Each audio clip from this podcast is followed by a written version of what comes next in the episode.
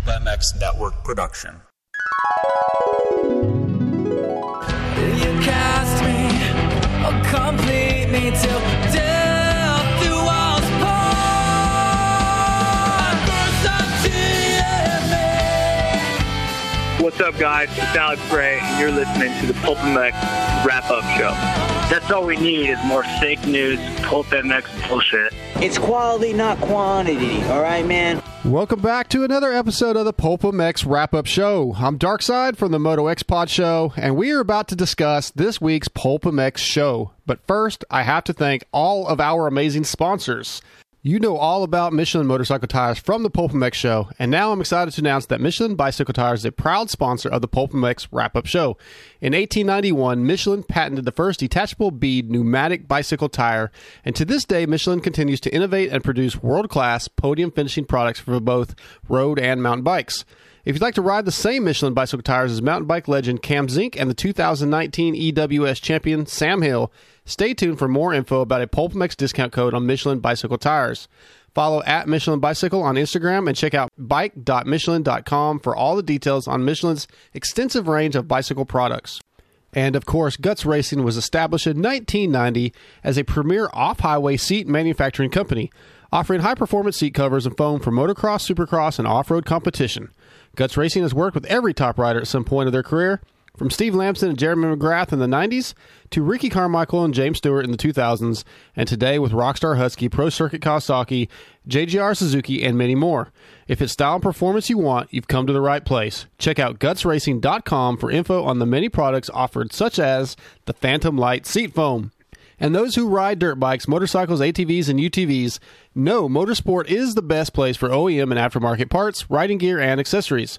Motorsports.com's dedicated team of gearheads have the knowledge and expertise to help get your ride working at peak performance and have you looking good too. Whether you race on the track, ride on the trails, or commute on the street, make your next ride your best ride only at Motorsport.com. And of course, don't forget to go to PulpMXShow.com for all the sponsor links and discount codes. If you want to be on the PulpMX Wrap-Up Show, or you have questions or comments, or you want to submit a question for the Hello Pookie segment, just send them to Darkside at PulpMX.com. Okay, let's get to our guests. All right. Tonight on the PulpMX Show, we are going to discuss episode 424 with Andy Gregg from Guts Racing in studio, Ryan Villopoto, Mike Alessi, Adam Cianciarulo, Chris Betts, Chris Kiefer, and Jake Weimer were all on the phone at some point during the night. And don't forget to stick around for another episode, a brand new episode of Hello Pookie at the end of the show. Looking forward to that. But first, let's talk to our guest. So brought to you by Guts Racing. Formerly from FXR Chaparral, Justin Starling. Well, we're going to talk about that in just a minute. What's up, Justin? All right, man, another day in Florida. Just cranking out the work and getting ready for when Supercross starts back up. Yeah, that's coming. I cannot wait. We're going to talk a little bit about that, but also brought to you by Michelin Bicycle Tires from Racer X, Kellen Brauer. What's up, Kellen? Oh, not too much. Just grinding out of Glen Helen today, you know, putting in the 30-plus twos. No, I was not doing that, but it was a good day at Glen Helen and hot one, getting hot out here in SoCal. So Yeah. Sure. Kellen getting ready for the Nationals, Justin. All right, on. Well, all right, so we're going to talk about episode 424, but right before we do, breaking news. I was just scrolling through social media, and Justin, you have a little news. What's up, man? What's going on? Yeah, it was kind of a tough decision to make, but I decided to part ways with FXR Chaparral Honda. Nothing against those guys whatsoever. They've been, honestly, absolutely amazing all season to me, and you know, it's been a really weird year and probably the worst year to start a team. So that's definitely a bummer. But, it's just been it's been odd. The pandemic definitely did not help the whole situation with everything and racing. And, it's kind of hard to say right now just because it's literally, I think I posted that like 10 minutes ago. Yeah, so, it was right before we went on. Yeah, so I can't really say a whole lot about it all, but yeah, nothing against those guys whatsoever. I'm not leaving because of someone on the team or anyone involved in the team or anything like that. It has nothing to do with them. So I want to make sure that that's known. I'm still going to be racing when Supercross starts back up, and I'll have news on what I got going on here probably in the next week or so. Okay, yeah, so everybody stay tuned to Justin Starling's social media, Instagram and Twitter, and I'm sure we'll get this news, and maybe on an upcoming Pulp Show we'll find out more. But let's get into this episode 424. I felt like this show was a little strange, a little odd feeling to it. It wasn't like the normal vibe. Kellen, what did you think of episode 424 and Andy Gregg? Yeah, it definitely did seem like maybe after Villopoto and Alessi were on the phone, it like trailed off a little bit. And I don't know if I can point to a reason why. Maybe just because you turn on the Pulp Show and expect to hear like motocross and supercross news, but there was almost none of it to talk about. Like, they did talk about the Fight Club a little bit, but you didn't really get too into what's going on with the Glendale plan or anything along those lines. So it really was just kind of like a show about random stories that were being brought up by different guests, and definitely did have kind of a different vibe to it for sure. Yeah, what did you think, Justin? The show overall, and me saying it seemed strange was nothing to do with Andy Gregg in studio. It was just the overall vibe of the show. What were your thoughts? Yeah, I don't think it has anything to do with the guests or anything. I think maybe the lack of racing is making it a little hard to keep talking about past stuff. Mm-hmm. But yeah, it seemed like there was a lot of Moto Fight Club, which I didn't really know much about until the show, but now I feel like I know everything about it, because that's pretty much what was talked about 90% of the time, it felt like. Right. Yeah, then maybe some sprint cars and then baseball. I was like, okay, what kind of show is this now? But, yeah, I thought it was still pretty good. I was hoping to have a little bit more rivalry between RV and Alessi in, the amateur days, and then I was also hoping to hear a little bit more, maybe some insights on the Supercross season that, we're trying to, get going again. So yeah. It was a little odd, but yeah, I still stuck through the whole thing. Well, both those topics you mentioned, we are going to touch on in this this episode of the PulpMX wrap-up show. Obviously, Andy Gregg, I mentioned from Guts Racing, huge sponsor of many of the teams in the pit, such as Rockstar Husqvarna. Justin, have you used Guts Racing seat covers? Have you ever used them? Yeah, I've been using them for, I think, 5 or 6 years now. Okay. Absolutely love it. Yeah, it's definitely one of the best seat covers I've ever used. It's definitely one that I can keep, on my bike the longest without putting a hole through it, which is really nice. Heck yeah. And then also when I had rode the Huskies the past 3 years, I could use the wing seat, and that thing was absolutely amazing, especially with me having, really long legs, so my knees were having a little bit of trouble to pinch the bike in the whoops, and that thing really helped me, and especially on starts too, being able to put my legs a little bit in front of it. That thing has a lot of beneficial, items to it. So, yeah, I really like the wing seat. Rad. Okay, so you guys mentioned the Moto Fight Club, and that's going to be shown on FITE.tv, and it's FITE. So I looked this thing up. Not a ton of information on the specifics, but Steve talked about it a lot throughout the nights, asked a lot of the guests who they're most excited to see. So at this event, we're going to have Mike Alessi, Damon Bradshaw, Travis Pastrana, Ivan Tedesco, Jeff Stanton, Kevin Windham, Ryan Villopoto, Ryan Sipes, Jack and Coke, Jake Weimer, and Brock Glover. I had Bradshaw on my show, the Moto X Pod Show, a couple weeks ago, and he brought this thing up. Sounds pretty exciting, mainly because we have no racing, period. So just to get something is going to be fantastic. It'll be May 12th, 4 p.m. Pacific, 7 Eastern. Sounds like it's going to be some bracket racing, and there's some, some last chance type things if somebody doesn't make it, where we're going to see some cool battles. Kellen, listening to Pulp Show Monday night, did this thing get you fired up? I'm talking about it, and what are you most excited for?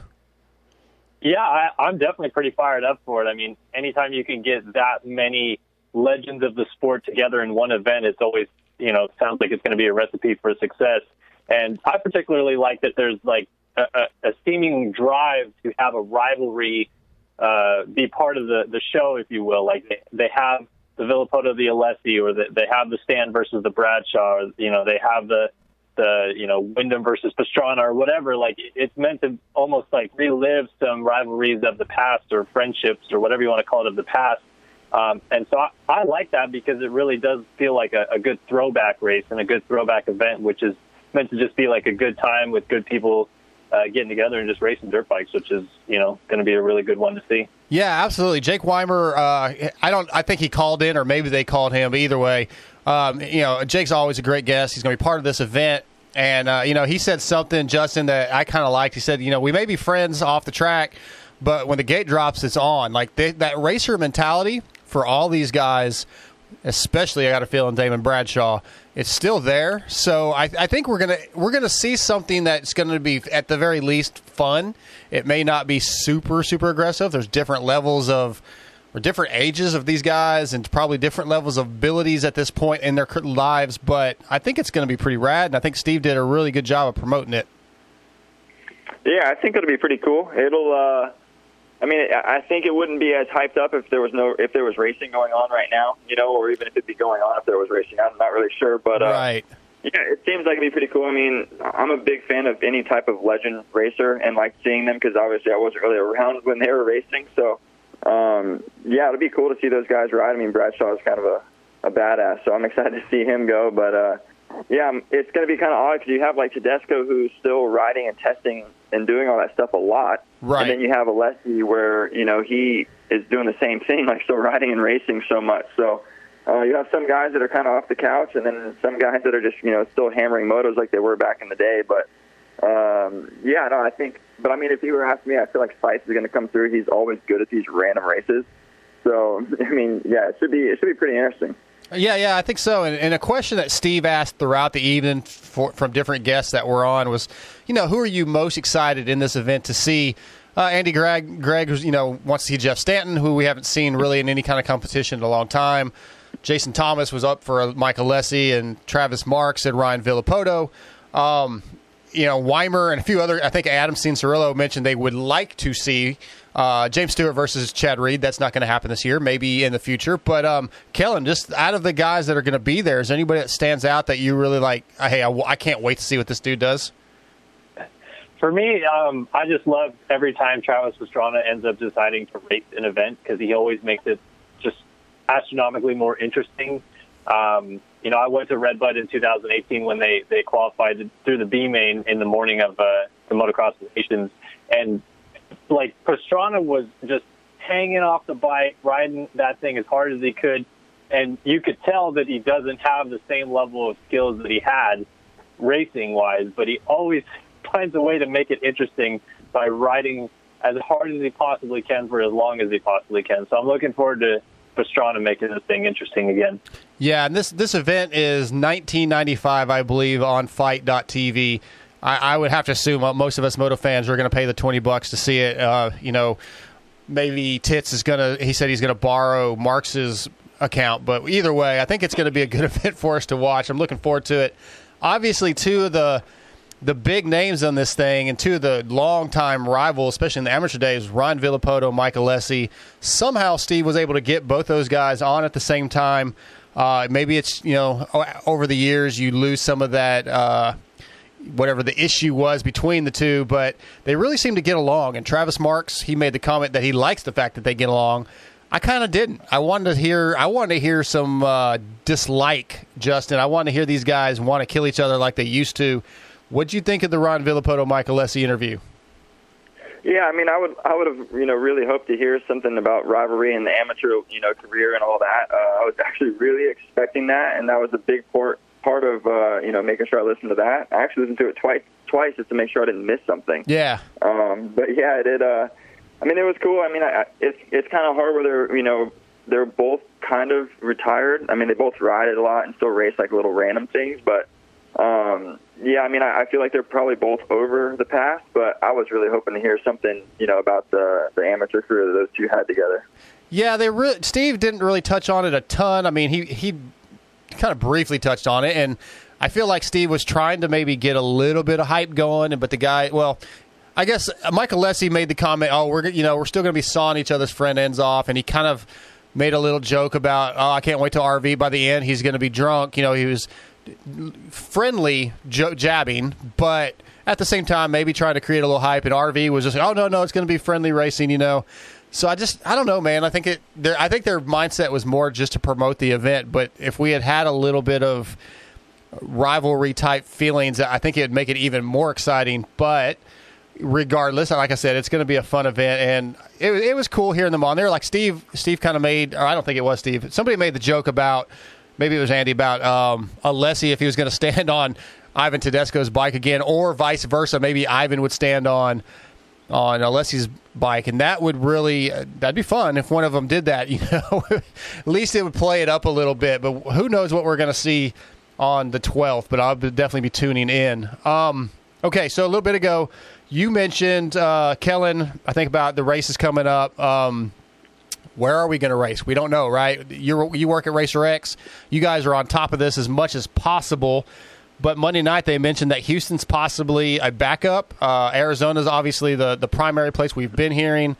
They mentioned that Vegas could be going on. It could be a backup. And, Justin, you mentioned that you heard Florida. So there's all these things in the air, Kellen. Man, we got to get this thing going. We got to figure something out. Steve made the comment, you know, like they need to let us know something by the end of the week. And that was 4 nights ago now. So what do you think about it, man? We got to get this thing going. It's a hot topic. Yeah, and I totally agree with Steve. Like, an announcement, I think, needs to be made. You know, I understand that the riders will just kind of be ready to go, and they'll be in shape and training and all that. But teams-wise, you know, they have to figure out how to basically pack up everything and move to a parking lot for a month. And so, right, like, logistically speaking, they really have to kind of batten down the hatches and really figure out how this whole thing is going to work. And if it's thrown on them with, like, a week and a half, 2 weeks notice, I feel like that makes the whole situation very tough and kind of almost more tense than it needs to be. So I'm kind of surprised that we haven't heard anything from Feld at this point about what their plans are, what they might be thinking about doing, just so that the teams and really everybody can kind of plan for it. Yeah, and I think, Justin, the fact that we haven't heard anything yet probably means that they clearly it has to mean they don't know. But as a racer, a guy that's going to be in this series, and a guy that needs to figure out if you're going all the way to the West Coast or staying home or, you know, coming over here where I'm at in Houston, you know, near Houston, which I'm all for the Houston one. But, like, what do you got to do? How are you dealing with this? You know, what do you need to have happen? Yeah, I mean, I'm down to race anywhere and everywhere. I mean, it doesn't really matter to me where it is. And I will be ready for when they say we're going to race, which I believe is May 31st. But the biggest thing for me is I just want to know where, you know, like that's the key feature to this whole thing. I feel like we have an idea of when we're going to race. I feel like they're going to stick to that. It's just, I'm interested to know where it's going to be. And, you know, I would really have liked to have known that a week ago. I think anyone right. would have, but, yeah, I mean, I was expecting to hear something by Wednesday, and that day is come and gone, and we still haven't heard anything or even any more news. I mean, I've heard Florida, I've heard Houston, I've heard Vegas, I've heard Arizona, and at this point I'm like, okay, so do we have an idea of which one? Like, I just don't know, you know? Like, it seems like it's, you know, 50-50 for any single one that there is. You know, they're all right. about equal. So, yeah, I mean, I think the tough thing, you know, if they happen to come east, you know, to Florida, like, that'd be great because I'm only about an hour away from Tampa. But it would be really tough on teams because then you got to, you know, basically pack everything you have to go for a month in one place. You know, it kind of gets tough. So, yeah, I feel like we should know something by now. I mean, I'd be a little bit surprised if we go into the weekend without knowing anything. Yeah, you know, with the Pulp world, basically, PulpMX show on Monday nights, and then like Jason Thomas's Industry Seating show, they've talked about this a lot. They've done a really good job of covering, you know, what they feel like needs to happen. You know, JT, I think, wants it to be safe, and for the business of Fly Racing would almost like to see it after the Nationals in the fall. But, you know, the fact that Mathis is not afraid to say, hey, we need to know something. He's covering this like a good media guy would. I'm sure Weed's just saying the same thing. And you guys at Racer X say, hey, like, the riders need to know, the media, even if they don't get to go, they need to know. Colin fell out a little bit and saying, hey, we got to figure this thing out. It's really coming up fast. But, all right, let's move on. Adam Cianciarulo, obviously a show favorite, a show regular, really good friends with Steve. Always a fantastic interview. But Kellen, being the video game god that you are, there was a lot of discussion of AC's Call of Duty squad, which I'm not a gamer, so I have no idea how that works. But, did you enjoy the video game discussion with Adam and what he's doing in his downtime? Yeah, and I liked it, not because I'm like a video game guy or whatever, but it just did resonate with me that is, you know, more of like a human aspect that of these riders that we don't always get to see. Like, yes, Adam Cianciarulo, you might just randomly run into him in a Call of Duty lobby one night. Like, that just will, that'll be something that could happen. And I really like that he talked about how his squad of players that he plays with kind of got together. Like, they're not all moto industry people or whatever. Like, they're just some people that he met online, and now they're, you know, relatively good friends, and they get on and they game, and it's a good way to connect with people during this time where we really aren't supposed to be, you know, connecting one-on-one or close together with people. So I really just like hearing that story and how he's been able to kind of, you know, turn this whole quarantine into a fun little game night every week or every night of the week for him.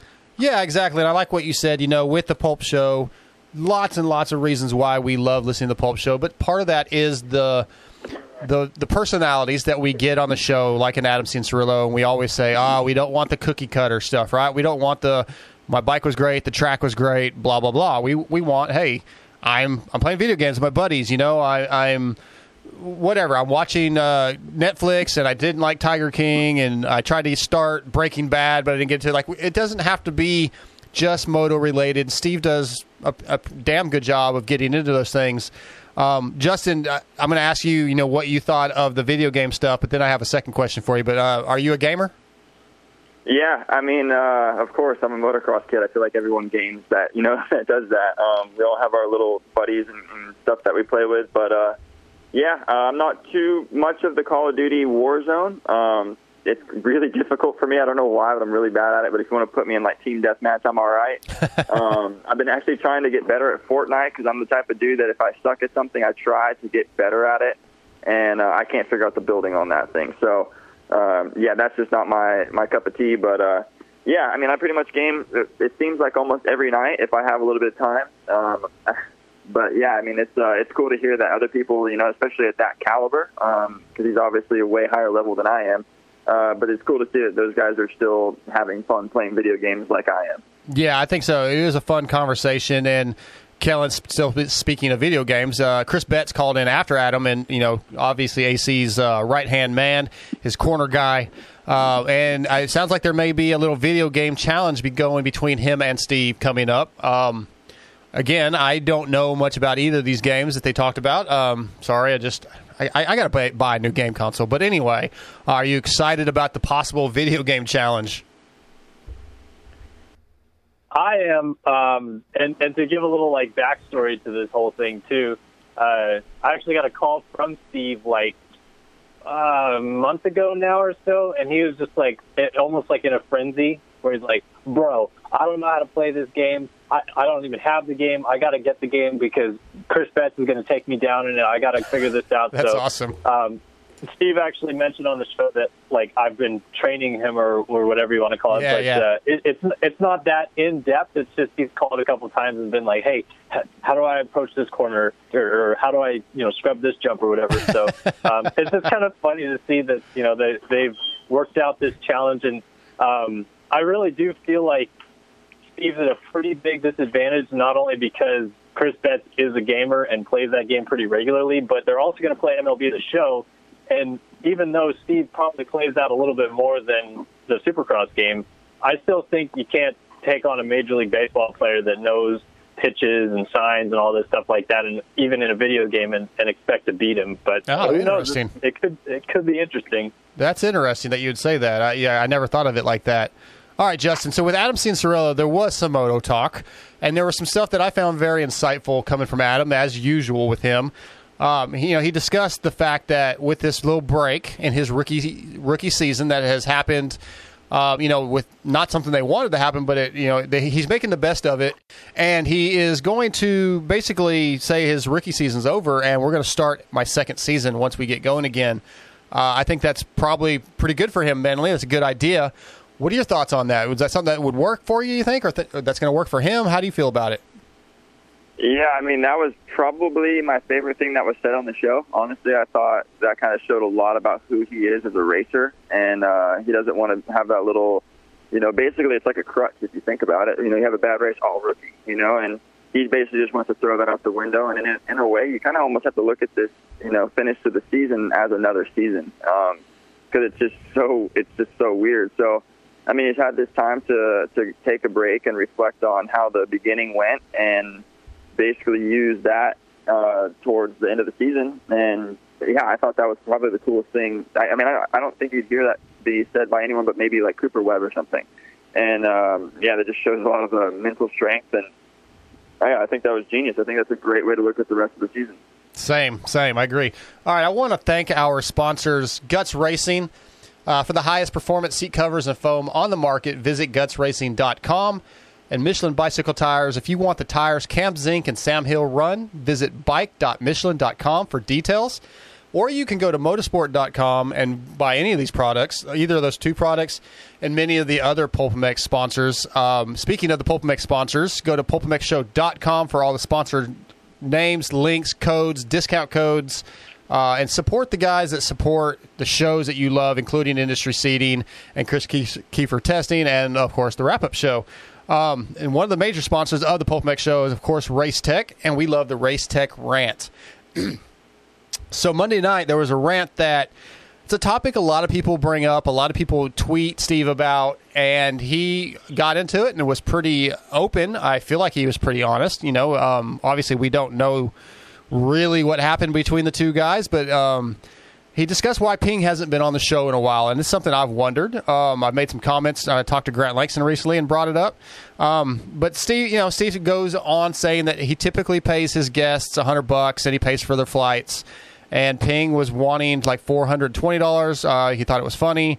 And then the politics thing was what Ping had said was why he wasn't back in, is that Steve didn't like his politics and they just wasn't going to have him back in studio. Steve says that's not accurate, Kellen. I don't know how well you know that Ping, if at all anymore, because, I mean, I know he used to work, or he doesn't work for Racer X anymore, correct? Correct, yeah. Okay. So there were some things brought up with that, too. He, I guess Ping had made the comment that Racer X or Steve, they were greasing their pockets with the live shows. Which I think that's a little silly. You know, these guys have to pay for venues. It's not cheap, you know, so, and it's a business. But, Kellen, what do you think about that? You work for Racer X. You know a little bit about that part of it. Just overall, what do you think of the Race Tech rant? Yeah, it was such a, like, weird, from my perspective, it was kind of weird because I feel like I know a little bit more about the situation now that I work at Racer X and I hear a little bit more about the whole story of how it shook down. But as a fan of Pulp, it was just nice to hear Steve touch on it because, as you said, he's been tweeted it a lot or asked it a lot, and he kind of just usually brushes it off. But because Ping, in his article at Ping on Vital, had said something about it and what he thought was the true story, it was nice to hear Mathis's rebuttal to that. But it was weird that Ping was talking about grease in the pockets and stuff like that because, you know, like, at the end of the day, it is for profit. Like, even Ping and the Whiskey Throttle show, I'm sure that they want to make a little bit of money off of that. That's why they have sponsors. That's why they have a studio where they have guests, you know, pay to come and watch and stuff like that.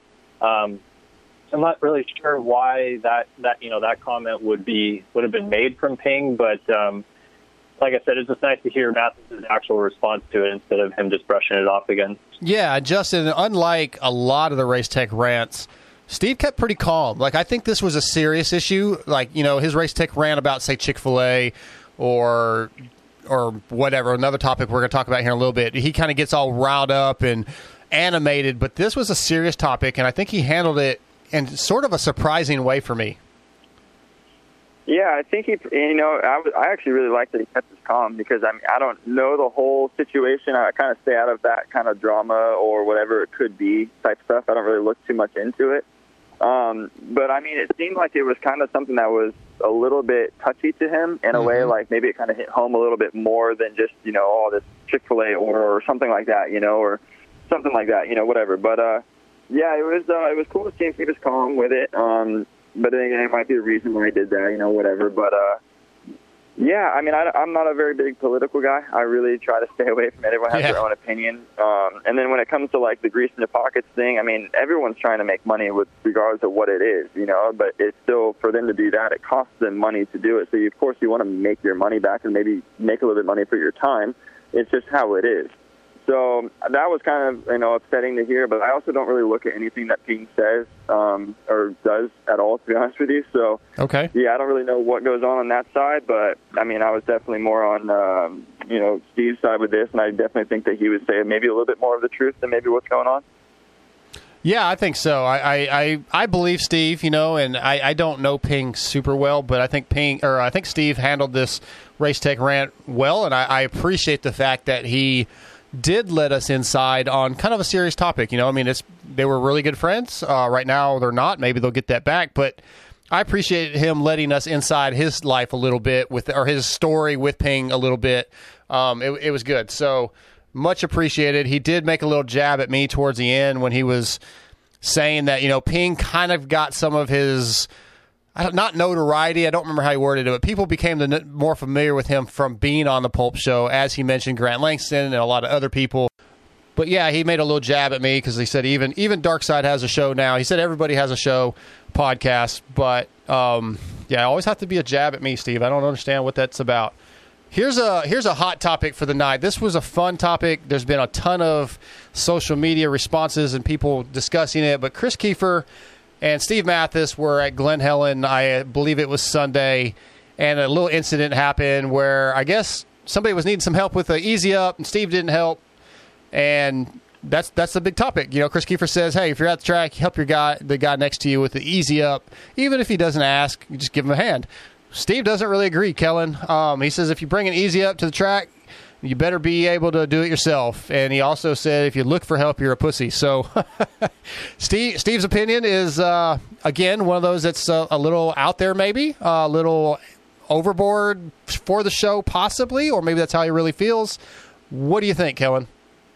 Yeah, at one point I was like, okay, Steve doesn't really believe this, right? Like, he's just embellishing it for the show. There's no way that he's that cynical or whatever. But yeah, like, I guess like I fall in the middle of this a little bit, where I understand what Steve's saying, where you can't bring it to the track and expect someone to help you. Like, that's not just something that you should rely on, I guess. I agree with that.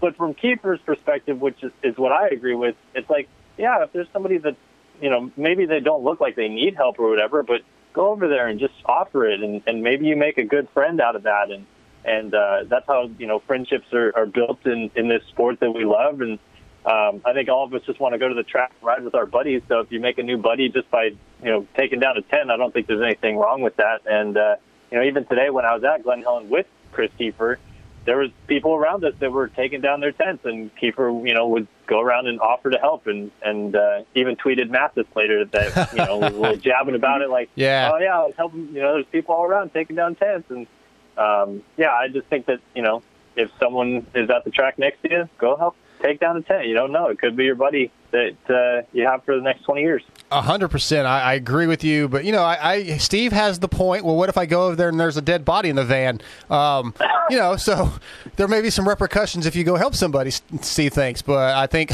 Steve is very wrong on this topic, Justin. I mean, I don't think you should be obligated to go help, but there's no reason to go help. And like Kellen just said, this sport, man, for me is really about friendships and buddies and hanging out and shit talking and bench racing. And I have no problem helping somebody with, you know, I helped somebody this last weekend out here near Austin at a track where I was leaving the track, and I stopped and got out of my van to help the guy with his easy up. What side are you on there, Justin? No, I'm 100% on Kiefer's, not on Steve's whatsoever with this one. You know, I think everyone that brings a canopy to the track can put their own canopy up by themselves. There's no doubt about that they can do that. However, it's just a nice thing to do, just to offer your help. And sometimes they'll say no, or sometimes they're like, oh, yeah, thanks. Because, I mean, it's not that much fun to put those things up, but it definitely is a lot nicer. And it's just, you know, just be kind. You know, that's kind of all it is. Just offer some help. You know, it takes maybe 2 minutes out of your day to help someone put a canopy up, or even take the canopy down. And, I mean, for me, I'm the type of guy, I'll help just about anyone with anything. So, yeah, I have no problem helping someone, and I would expect it, you know, to get offered, you know, someone to help me. Yeah. And if they did, I would take it. You know, it's just the way it is. But, I mean, I don't think you're obligated to go to the track and be like, all right, I got to find 5 people to help the canopies up because that's my, I'm going to be a good guy. That's not how it is, you know. Right. It's just if you see someone that maybe they're struggling a little bit, or, hey, maybe that's, you know, someone I could be friends with, like, oh, we ride together, help them. It's not a big deal. Even if you don't know the guy, just offer it. That's, you know, the worst thing I could say is no. At least you tried. Yeah, you're right. I think this is the one that, you know, unlike the Ping thing, I think this is one that Steve's wrong on. He's wrong often with some of his opinions, but I think he's really, really wrong on this one. But hey, to each his own. You know, he's not being like an a-hole to him and just like throwing the middle finger up and laughing at him. But I still think he's wrong. All right, Justin. Steve asked me to ask you, you know, why did you not come in studio the night Michael Lindsay was in? I think that was probably right before Supercross. Yeah, so we had went up and rode at Carson Mumford's house the day of the show, and my girlfriend had a flight back the next morning out of LAX, and I just did not think it was going to be possible to drive all the way to Vegas and then get all the way home, have her bags packed from Temecula, and then drive all the way to LAX and put her on a flight to Europe. So... I was super bummed. We tried to debate it for like pretty much all morning before we left at like 4 a.m. to go to Mumford, and it just wasn't going to be possible. It was going to be a lot of driving back and forth, and you know, it just wasn't possible. I was super bummed on it. Yeah, I can see that. I mean, most of us would love to be in studio. Kellen's got to do it a few times. I did it once, so. Yeah, I don't think you... I didn't assume that it was just like, screw that, I didn't want to go in there. I knew there had to be a good story. So I wanted to go so bad. Yeah. So bad. Yeah, you're a super fan, man, and I think that's cool that riders listen. And, I think he probably even knew the reason. It was just good content, maybe. Maybe that's why he asked me to ask you what was up. But I knew there had to be a good story there. I offered to change my girlfriend's flight for like $1,000. Like, that's how bad I wanted to go. And she said no. And I was like, all right, fine. Yeah, you probably did the right thing. You got to do right by your chick first. Of course. All right, so Chris Betts calls in, as we talked about, after Adam Cianciarulo.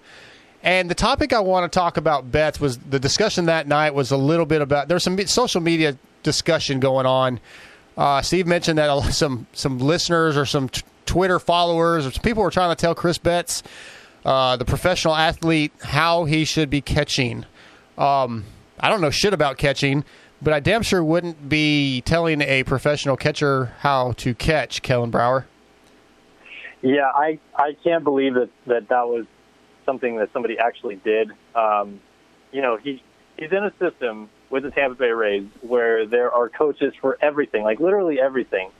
So there's a lot of catching coaches as well that are probably studying the game and telling him, you know, different ways that he could set up for pitches and stuff like that. And it seems like Chris himself is a pretty good student of the game as well. Like, he's not just ignoring other games that are happening. So I couldn't believe that someone would just be like, "Yeah, you got to stick your foot out." It's like, I think he would know that, and he's obviously done it. Like, you know, that's something that Steve even said. Like, yeah, bro, you can go and look at stuff that he's done, and yeah, look, his foot's out. There he is, catching with his foot out again. But I guess that's just the time that we live in, the nature that we live in, that everybody has a say in everything because everybody has a social media account or whatever. So you can just say whatever you want to anybody. And, that one I don't think sticks very well. No, it doesn't. Justin, as a professional athlete, I'm sure you get some things like this. I'm sure you get Twitter messages. You know, the Pulp Nation, first of all, they're pretty hardcore. So these guys are busting on Betts about his signing bonus and giving him shit and, you know, all the media, social media questions. And, you know, we see Steve, right? We see stuff on Steve's Twitter all the time where he has to respond to somebody who says something shitty or dumb or giving some crazy advice of what he should do. And he usually busts on him about, you know, not having an avatar or something or a fake name. And what do you see from this? What do you think? Do you get the same kind of things? How do you deal with it? Yeah, I get it all the time. I mean, when we go racing, it's, you know, oh, well, you should have took the inside here, or, you know, you should have ran a little wider here or done this different. I'm like, man, like, okay, like, I get it. You know, yeah. Like, we get told this stuff all the time, and, you know, we have people that film us when we race, and we see stuff, and then you have some guy out there, you click on his Instagram profile, and his visor is touching his mouthpiece, and he's out here telling you what to do, and I'm like, oh, okay, well, hey, lift your visor up so you can actually see where you're going. You know, and so, but then it's a little different. I mean, like, that's maybe a little bit more understanding for dirt bike guy is telling you that. But then when someone goes all the way to Pulp to tell someone that's getting paid like $1.5 million or something like that, you know, to throw a baseball, it's like, okay, whoa, like, you're, what are you doing? You know, like, that doesn't make sense at all. So, but yeah, we get the same stuff, and I can only imagine like what the bigger guys are getting too, and you know, and I'm just another guy out there. Yeah, but I really do like Chris Betts as a caller, as a you know, sometimes guest. He clearly is a super fan of the sport. I'm glad that Pulp Nation introduced him to us. Seems like a nice guy. I've had him on this show, and yeah, he's cool, man. So I hope he just lets it kind of, you know, what's the term? Slide off his shoulder or whatever. You know, just don't worry about it. Just go on. He seems pretty level-headed, but social media is the devil, I think, at this point. All right, so a couple other things to talk about. Let's. How about Raining Yellow? Raining Yellow is a regular caller, gets a lot of shit from the Pulp fans, like I do, but he is painting a custom helmet himself with the Red Bull logo. And Steve and pretty much everybody in the studio says, "Nah, man, that's not cool. Can't do it." I want to get your thoughts, Kellen. Yeah, I just can't believe that he called into the Pulp to say that. Just. Because, like, that sounds like a cease and desist order waiting to happen where Red Bull catches wind of that and they're like, no, he can't, no way, you know. And Red Bull seems like one of the few energy drink companies that is pretty, you know, tight about that stuff. Like, you know, there's Monster hats everywhere, there's Rockstar hats everywhere, but you don't see Red Bull hats unless they're on the athletes. So, yeah, it's very interesting that he would decide to do that, and I guess I can kind of – I get it because I know – you know, I used to like Red Bull helmets, and I know people that like Red Bull helmets. They're cool helmets because they're on cool athletes and stuff like that. But, yeah, it's kind of weird that he just like, oh, yeah, we're just paying Red Bull helmets out here. No big deal. Yeah, I think it's kind of cool, Justin. I mean, I get what Kellen's saying, but I think it's kind of cool that if Raining Yellow, first of all, just has the ability to paint a Red Bull helmet. Like, I couldn't do that. I just don't have that ability. I thought that was cool that he was doing it, but I personally never thought about the fact that Red Bull might not like it. Now, would I wear it? Don't know. But what are your thoughts, Justin? Yeah, I mean, everyone's goal, I think, that races a motorcycle or is in any type of sport or in really anything is to be a Red Bull athlete and to get that Red Bull helmet or hat. As far as I'm aware, and I don't know if this is true, but I'm pretty sure it is, that you can't. It's like fully illegal to run anything Red Bull on you unless you're an athlete, unless you're buying some type of like T-shirt that's, I don't know, a Red Bull athlete, you know, signature shirt or something. Yeah. It has a Red Bull logo licensed on it. But as far as I know, like, it's illegal to do graphics and have like a graphic company put Red Bull on it. So, yeah, I mean, I probably wouldn't have gone on the Pulp show and said, hey, I'm painting a Red Bull helmet. Well, I support. Listens to Pulp. Yeah, I support. So. I support Raining Yellow because he gets shit on like I do, and he's just a super fan that loves the show. So I'm going to support Raining Yellow on that. All right. So how about this, Steve? We love the show. Obviously, I say that all the time. We're big fans.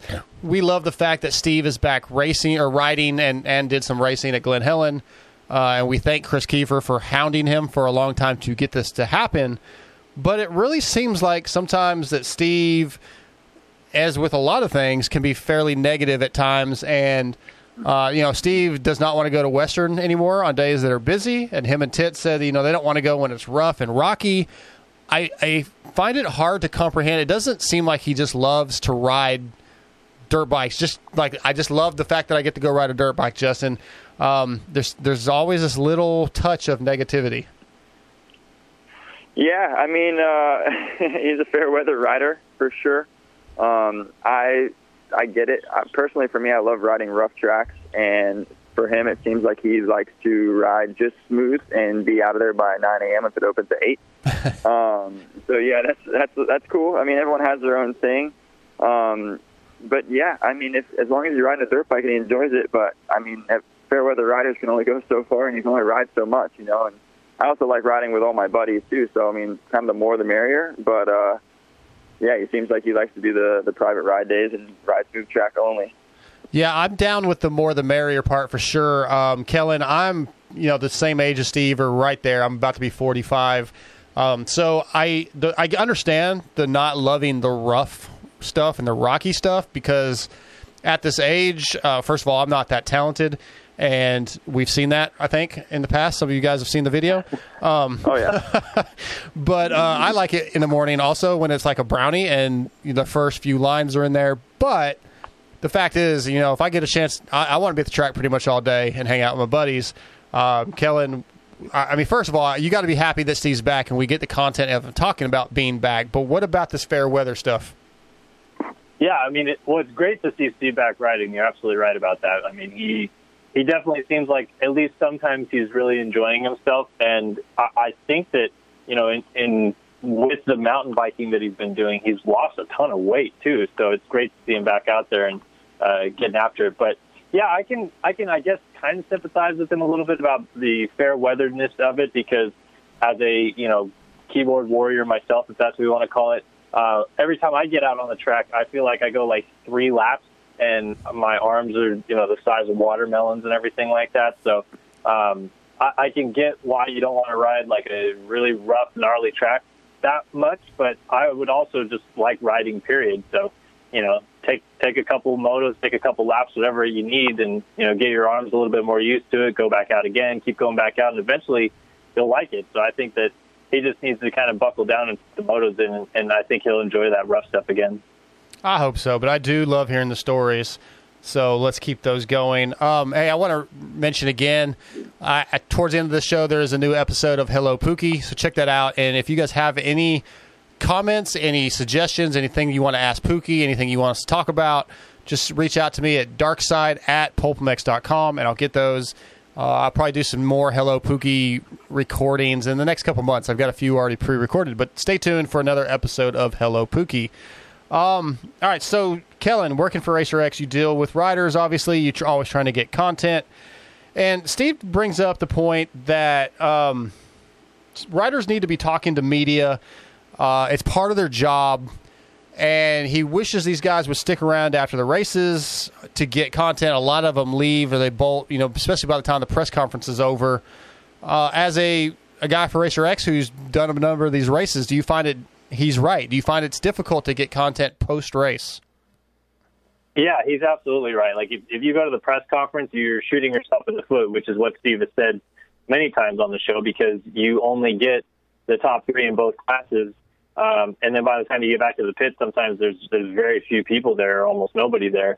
So it's definitely hard to get content. And I just, you know, I think from our perspective in the media, you know, we would like it to be a case where the riders would stay and talk to us. But I do also feel like I understand it a little bit that they get there at 8 in the morning, 7, 8 in the morning, whatever, to, you know, get their mindset ready for the race. And they don't want to be there till 1 a.m. the next day or whatever, waiting for us media to come find them wherever. So, you know, personally, I wish that there was like a media scrum similar to Formula One, where there's a spot where the riders know the media will be and the media know where the riders will be. So it's just a little bit easier to kind of have that relationship. And maybe that would solve a couple problems. But, yeah, it's definitely a difficult task sometimes to run around and get everybody that you want to, you know, finish your story off or get an interview with. Yeah, I agree that it is difficult, and I don't know that I totally agree about them.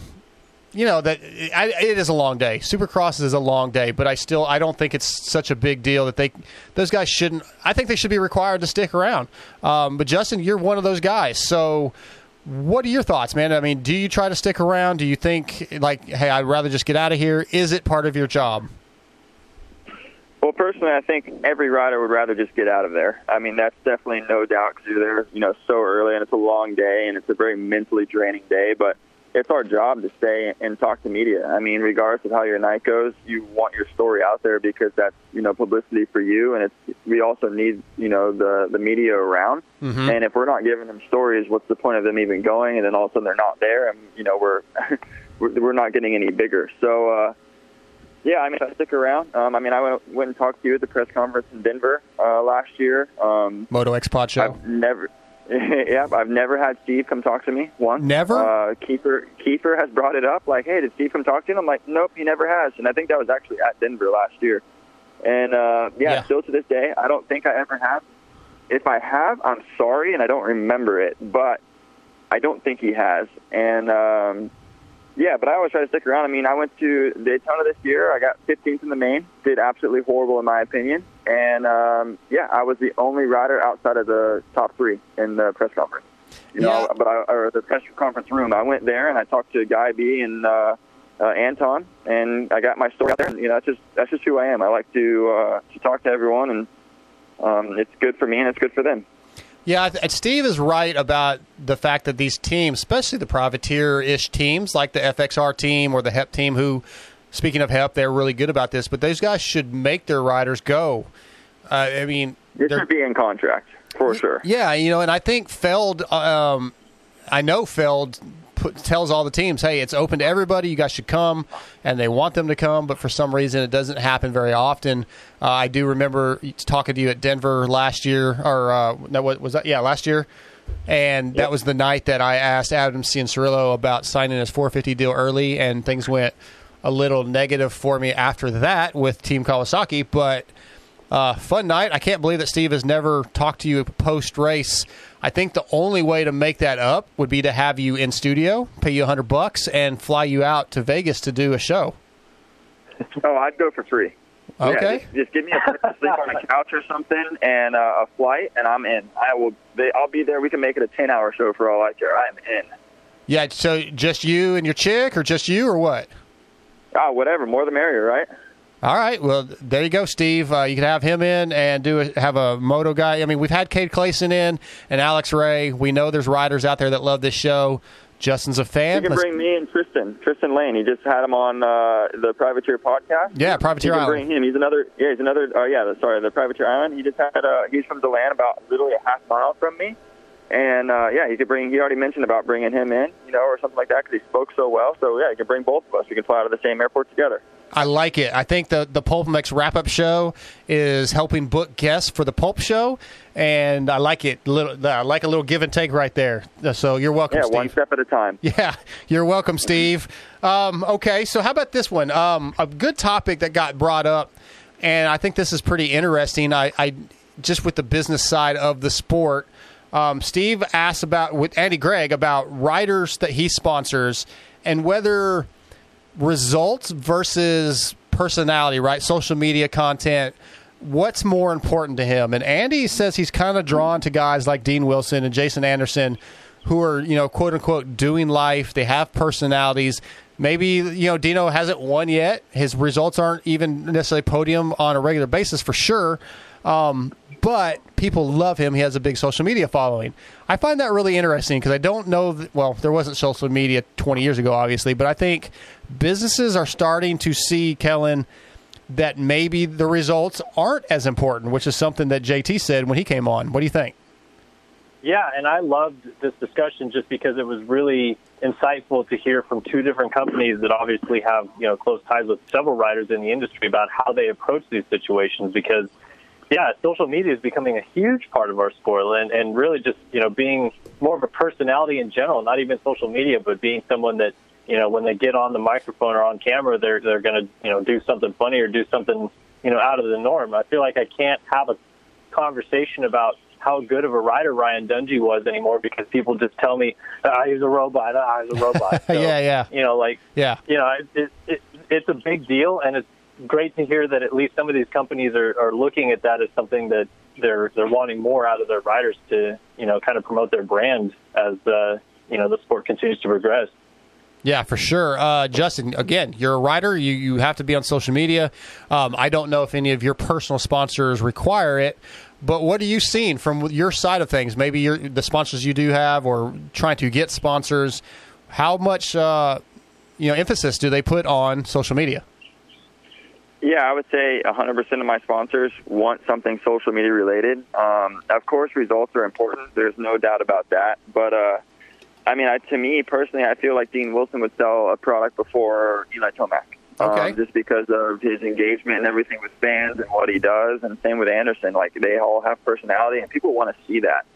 And, yeah, it's good for sponsors and everything. And, yeah, so for me, I mean, it's definitely important. I would say it's more important than results, but results still have to be there, definitely. But, yeah, I mean, all my contracts all have, you know, something social media related. If it's just a repost of something or me posting about something. And, yeah, it's crazy how important it's become over the past couple of years. But, yeah, I'm not a big social media guy, but, you know, I have to be just because of, you know, what we do. It's part of our sport.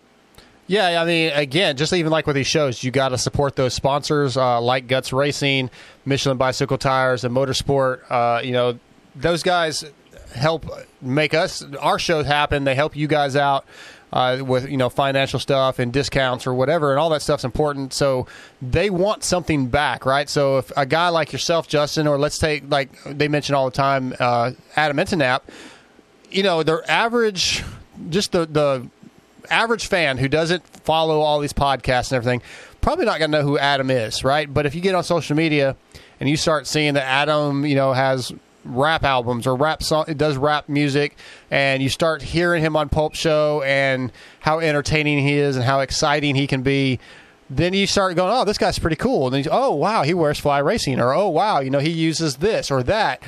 I'm going to support that, you know, just like with the Pulp Show with the sponsors. A lot of the fans use all these sponsors because, look, you could choose somebody like myself, you know, tire choice really doesn't make that different, much of a difference. I don't notice the difference, really. But knowing that Michelin's a big part of PulpMX and knowing that Randy Richardson is a big part of PulpMX, well, I want to support those guys, so that's what I do. I just got my Wrench Rabbit kit in from Pivot Works and Vertex Pistons from James, you know, and I went through them because of PulpMX and because of the discount that the fans get. So, and that's also stuff that gets promoted on social media, which is where I see it. So I see it, man. I think it's amazing how it's that part of the industry, or just in life in general, how much it's changed and how big social media has gotten. Two more topics. So Ryan Hughes was on the show last week, and I want to bring this up just because Jason Thomas Monday night said that, you know, I don't remember exactly how he worded it, but basically saying that he's gone crazy. He's mentioned that on his show, Industry Seating, also, that he's not all there. I think what he said was his chemical makeup is off. And I know it was last week's show, but I also said that I thought Rhino was more in control than I thought he was going to be. I thought it was going to be insanity. I mean, the two chicks thing was a little out there probably, Kellen, but a lot of his theories I kind of agreed with. But do you think JT is right? Is Rhino a little off his rocker? I mean, I think all of us think Ryan is maybe a little bit out there, but not. I got the same sense you did, where like his responses on the show last week, like he was very intelligent, and I liked him being on the show because it was, you know, like refreshing to hear from him again and hear what he's been up to. So I'm not sure. It almost made it sound like JT had prior beef with Rhino or something because he was, you know, saying he was out to lunch and all this stuff like that. I didn't really know where that was coming from because I thought, like you said, Ryan was great. Yeah, I didn't take it as him having beef. That's interesting. I mean, there might be something there, but I think JT is just a little more straight-laced, or, you know, at least comes off that way, and especially with the company he works for, Fly Racing, being pretty straight-laced. So maybe those two personalities don't jive completely. But, Justin, Rhino is working with one of your favorite riders. What do you think about – let's touch on the interview from last week a little bit. Tell me if you think he's out of his gourd, and, you know, what you think about him working with your guy, Coldenhoff. Yeah, I mean, I'm a huge Coldenhoff fan ever since I started doing stuff in Europe. And, you know, I got to meet him. He's always been a great guy to me. So, yeah, Coldenhoff to me is the man. I love that guy. And then also getting to watch him win, you know, the Nations twice is badass. But, yeah, I mean, if you look at Rhino, to me, he's like the Elon Musk of dirt bikes. He's just like that crazy guy, but his stuff works. And, yeah, I mean, I think he's going to make Glenn extremely mentally strong, and you know how important the mental game is in dirt bikes. So, to me, that's a win-win situation. Yeah, I think Rhino is definitely out there a little bit, but if you think about it, I mean, he's just living his life and having a great time, and if he's having fun, then who are we to judge, you know? And, yeah, sometimes I think he's a little out there, but, you know, it works, and, yeah, so I'm excited to see what he can do with Coldenhoff, you know, for the rest of the GPs this year. Yeah, it's going to be exciting. Okay, last topic, and I'm really interested in what you guys have to say about this. So the Bullfrog Smart Top Spa is in place. Steve's got it. I saw pictures today of him. I think it was him sitting in it. All I saw was, like, feet, so I'm pretty sure it was him, but it could have been Pookie. We'll see.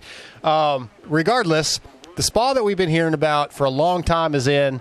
But if I heard things correctly, Kellen, Steve said this deal has been done since June, but we've been hearing for a long time that he doesn't know what's going on. He's hearing things, but nothing's happening. Did I hear things wrong, or is this a topic that maybe Steve has just been kind of fluffing up a little bit over the last year? Yeah, I honestly don't remember hearing that, but that's crazy. Like, you're right, because the last year on the show has been like they're not coming through, and like, not that it made Bullfrog Spas or Smartop or any of them look bad, but it just seemed like he was almost like pushing them to say like, hey guys, why don't you come through? You said you would, and you haven't. So maybe there's more to the story. Maybe, like, the deal was finalized in June, but they didn't get him the hot tub until now, and that was the problem. Either way, very kind of, like, weird discussion point, because you're right. Like, this has been years on the show that he's been trying to get this hot tub. Yeah. I definitely have gotten the vibe that, you know, there's been discussions, Justin, but, like, he doesn't really know what's going on. Like, they say it's coming, but what's going on? What's going on? But you tell me, did you hear what I heard, that he said the deal was done in June? Yeah, I heard it was done in June. So when as soon as I heard that, I was really confused, because I can't remember if it was 3 weeks ago or maybe 4 weeks ago, or maybe it was that same show. He said that he hadn't paid for it yet.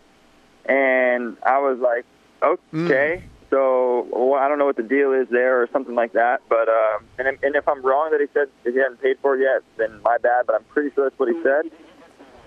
No, I think he did say that. Yeah, like, you're right. Oh, okay, like, that's odd. So then what's the deal? Like, what are they not coming through with? You know, I was a little confused on that, because I thought he was trying to get a free one or something. To me, it was super weird. And, you know, in a way, I wouldn't say, like, it made them look bad, but it kind of made them like they were going back on their word maybe or something like that. I don't know. And then after, you know, a year, you know, and he finally gets it, it's like, okay, you know, I kind of expected more of a blow up on it, and there wasn't. So I was like, it was kind of odd to me. Yeah, well, I think there'll be some more hype when Kiefer and Heather in next time. I believe that's when we're. Yeah, I believe that's when we're going to get our first segment from the hot tub. You can find me out for that one. But I definitely. Yeah, there you go. Yeah. Maybe Travis Preston to come up and take his shirt off again, and who knows what could happen in that. Yeah. Well, anyway, I was curious, and maybe Steve would comment on it, but I definitely got the vibe that it was just one of, I don't know. At this point, you never know what is show hype, you know, what he's just kind of making content out of. And maybe that's one of the topics where he would just kind of mention it as a joke to you know, maybe even get the social media talk that we've been talking about, get people getting on the motor or the Bullfrog Spas Twitter and making comments. Who knows? But it's there. We don't really know how it got in the backyard. I believe if the crane had showed up, we would have seen that on social media probably. So somehow they got it in the backyard, and it's there, and we'll get some content out of that very soon. Other than that, I think that's a wrap on episode 424. I want to thank once again Guts Racing for the highest performance seat covers and foam on the market, and Michelin Bicycle Tires, where you can use the same tires as Cam Zink and Sam Hill. Visit bike.michelin.com, and also motorsport.com, where you can buy many of these products. Check them all out. Support the sponsors. Guys, I think that's a wrap unless you have anything else.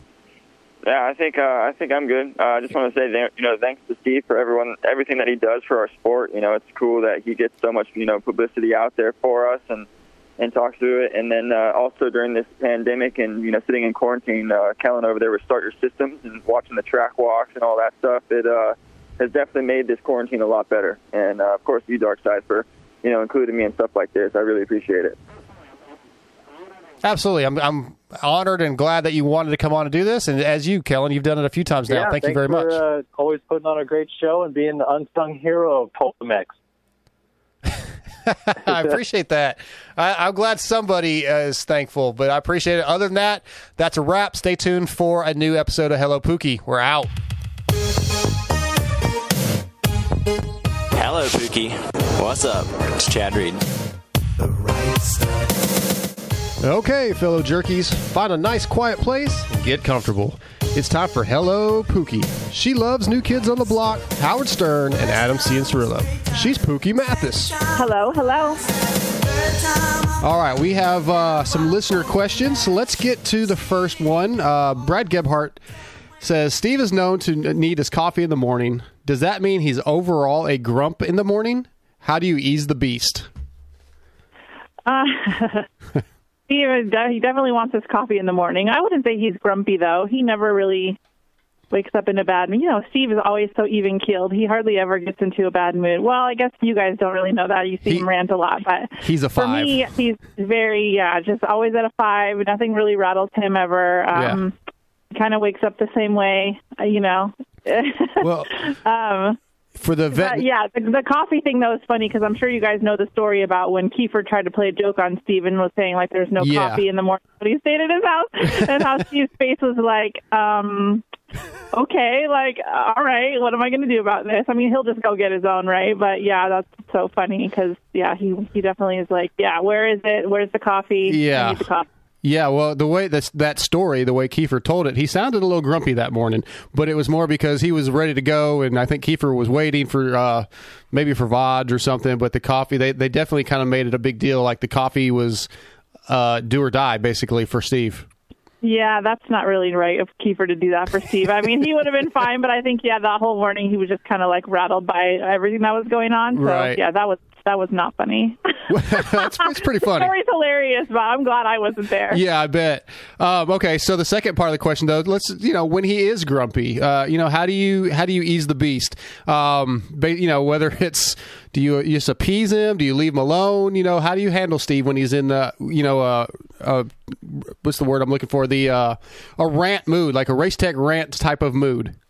Yeah, I'm trying to think if he's ever mad or anything like that. It's to that level. It's usually something to do with work, right? Yeah. So if somebody says something, there's an internet war going on, and he's involved somehow. So it's never really anything to do with me. So I don't feel like I need to deal with the situation because it's like I didn't even really do anything. So sure. I try to kind of stay out of it. I used to get kind of involved. Like I don't know if you saw the other day there was some Instagram comments going on about. The picture that they posted with Paul Parabinos, and I'm like, I'm not even going to say anything. Like normally, a long time ago, I might have, but this time I'm just like, I'll either let it blow over or I'll let Steve deal with it. He knows how he wants to deal with things like that, and I don't want to be, butting in or whatever. So I didn't say anything. But yeah, normally it's not anything to do with me. It's just to do with work, and I would just be like, oh, okay, I'll listen to the whole story. Like let him rant it out, tell me the whole thing again, and sometimes it's just over and over. But that's okay. It's like, yeah, that's fuck that babe. Like yeah, fuck that guy. Right. I got your back, babe. But then, the thing with that is I will never forgive whoever that person is. Right. Ever. Steve will just be like, whatever. And I'll be like, no, I hate that person. Don't you remember when this happened? And so, yeah, there's some people like that where I'm still bitter. So is this picture you're talking about the one where Paul had his arm around your cutout? Yeah, he was touching me on the breast. Oh, I'll have to look at that again. I didn't see any the comments, so I'll have to...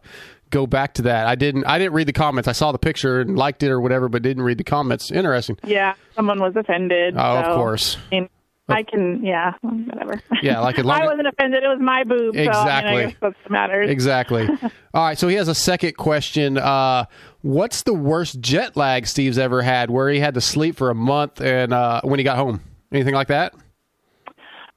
When he comes home from Europe, it's really weird how it kind of doesn't affect him. I think it's with the way that he keeps his schedule, because even if he comes home on a Sunday from Europe, he'll just do the show on Tuesday. Like, he'll only push it back one day. Right. Where with me, I can remember being so whacked out, waking up at 2, 3 in the morning, wide awake, for like a week. Sure. And I want to say that will maybe happen to him for a day. Like he'll get up a little early, but no, otherwise I think he's just such a pro. Like it just really doesn't affect him. I've been trying to get him to stay later on Sundays so that he can sleep more. Yeah. Because if you think about his weekend, Friday is a pretty chill day for him because it's travel. I mean, travel does take a lot out of you, but it's not actual like staying up and walking and working. Mm-hmm. But Saturday, I mean, he is wide open all day from the second he gets there to he's one of the last people to leave. Like it's a lot of work. And then he's just barely getting any sleep on the first flight out Sunday morning to get home. And Sundays are a very busy day for him. Sunday and Monday are his most busy days probably.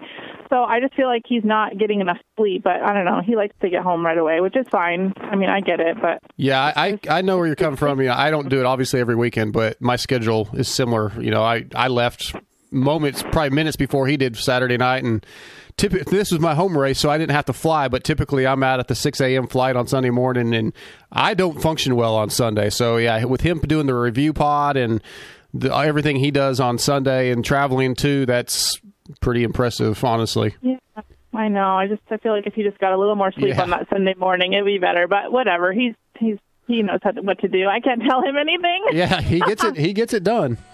Yep, for sure. Even I can't. Yeah, I can't tell him nothing. Why would you want to re-talk about the Pulp Show?